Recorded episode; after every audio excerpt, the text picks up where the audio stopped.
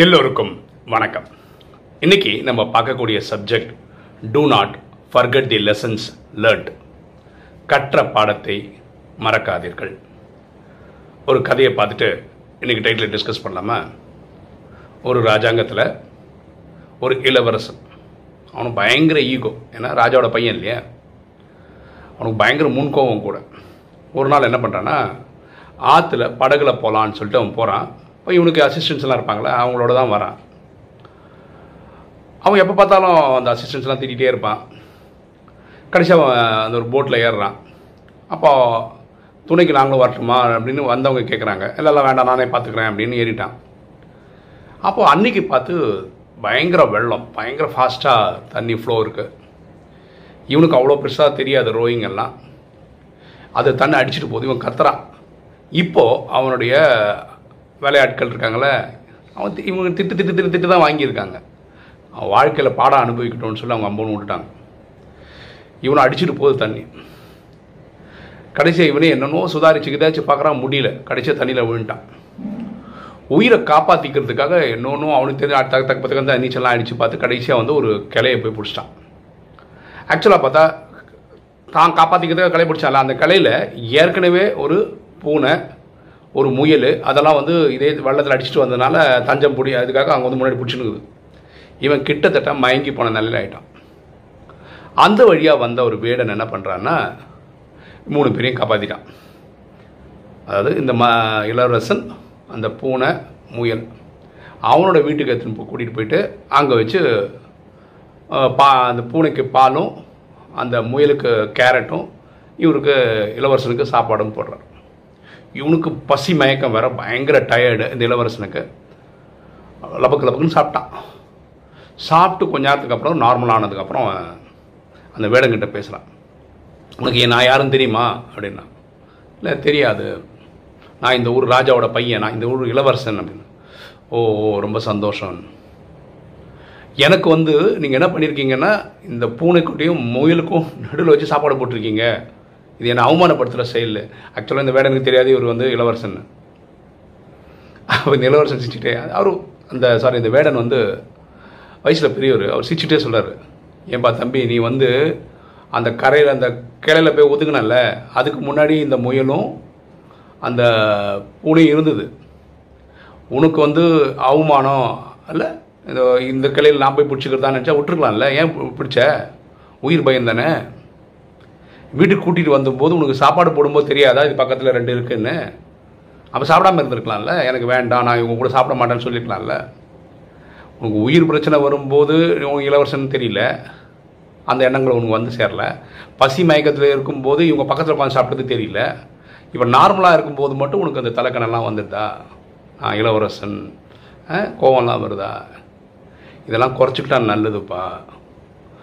அவ்வளோதான் நான் சொல்லுவேன். அப்போ அந்த இளவரசன் தன்னுடைய தவறை உணர்ந்திருக்கிறான். நம்ம ஏன் இந்த டைட்டில் கொடுத்தோம்னா இந்த காலகட்டத்தில் இருக்கிறது நம்ம மற கட்டுறதை மறக்கக்கூடாது அப்படின்னு சொன்னது ஏன் டைட்டிலாக வச்சுருக்கோம்னா இன்னைக்கு நம்ம டிசம்பர்லேருந்து டிசம்பர் ரெண்டாயிரத்தி பத்தொம்போதுலேருந்து இந்த கோவிட் நைன்டீன் கொரோனாவோட பாதிப்பில் உலகம் ஃபுல்லாக இருந்திருக்கு. இந்த டைமில் நிறைய புது புது பாடங்கள் நமக்கு தெரிய வருது. உலகத்திலே எல்லா கோயில்களும் மூடப்பட்டிருக்கிறது. திருப்பதி பெரிய பெரிய கோயிலெலாம் முடியாச்சு.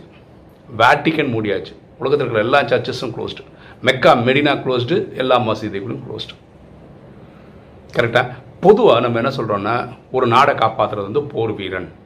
அவன் துப்பாக்கி ஏந்தி போய் அவன் நாட்டுக்காக காப்பாற்றுறான் அவன் உயிரை கொடுக்குறான்னு சொல்கிறோம் ஆனால் இந்த காலகட்டத்தில் ஒரு செதஸ்கோப் வச்ச ஒரு டாக்டரும் அவரோட மெடிக்கல் ஸ்டாஃபும் தான் ஒரு ஒரு நாட்டையும் காப்பாற்றிட்டு இருக்காங்க.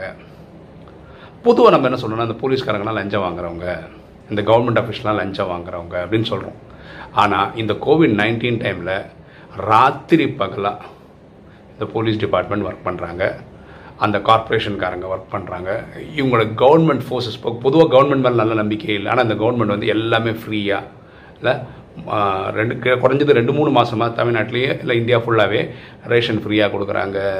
கை செலவுக்கு காசும் கொடுக்குறாங்க. மக்களோட இதை புரிஞ்சுக்கிறாங்க. டாக்டர் ஃப்ரீ ட்ரீட்மெண்ட் ஃப்ரீயாக பண்ணுறாங்க நிறைய இடத்துல காலேஜஸை வந்து ஹாஸ்பிட்டலாக மாற்றிருக்கிறாங்க கல்யாண மண்டபத்தை ஹாஸ்பிட்டலாக மாற்றிருக்கிறாங்க ஸோ நிறைய விஷயங்கள் பண்ணுறாங்க கண்டிப்பாக இந்த கொரோனா ஒரு நாள் முடிஞ்சிடும். முடிஞ்சதுக்கப்புறம் என்ன பண்ணும்? இதுதான் யோசிக்கணும். இந்த இளவரசன் அந்த கலையில் பிடிக்கும்போது தான் ஒரு இளவரசன் நினைக்கல. உயிர் பயத்தினால.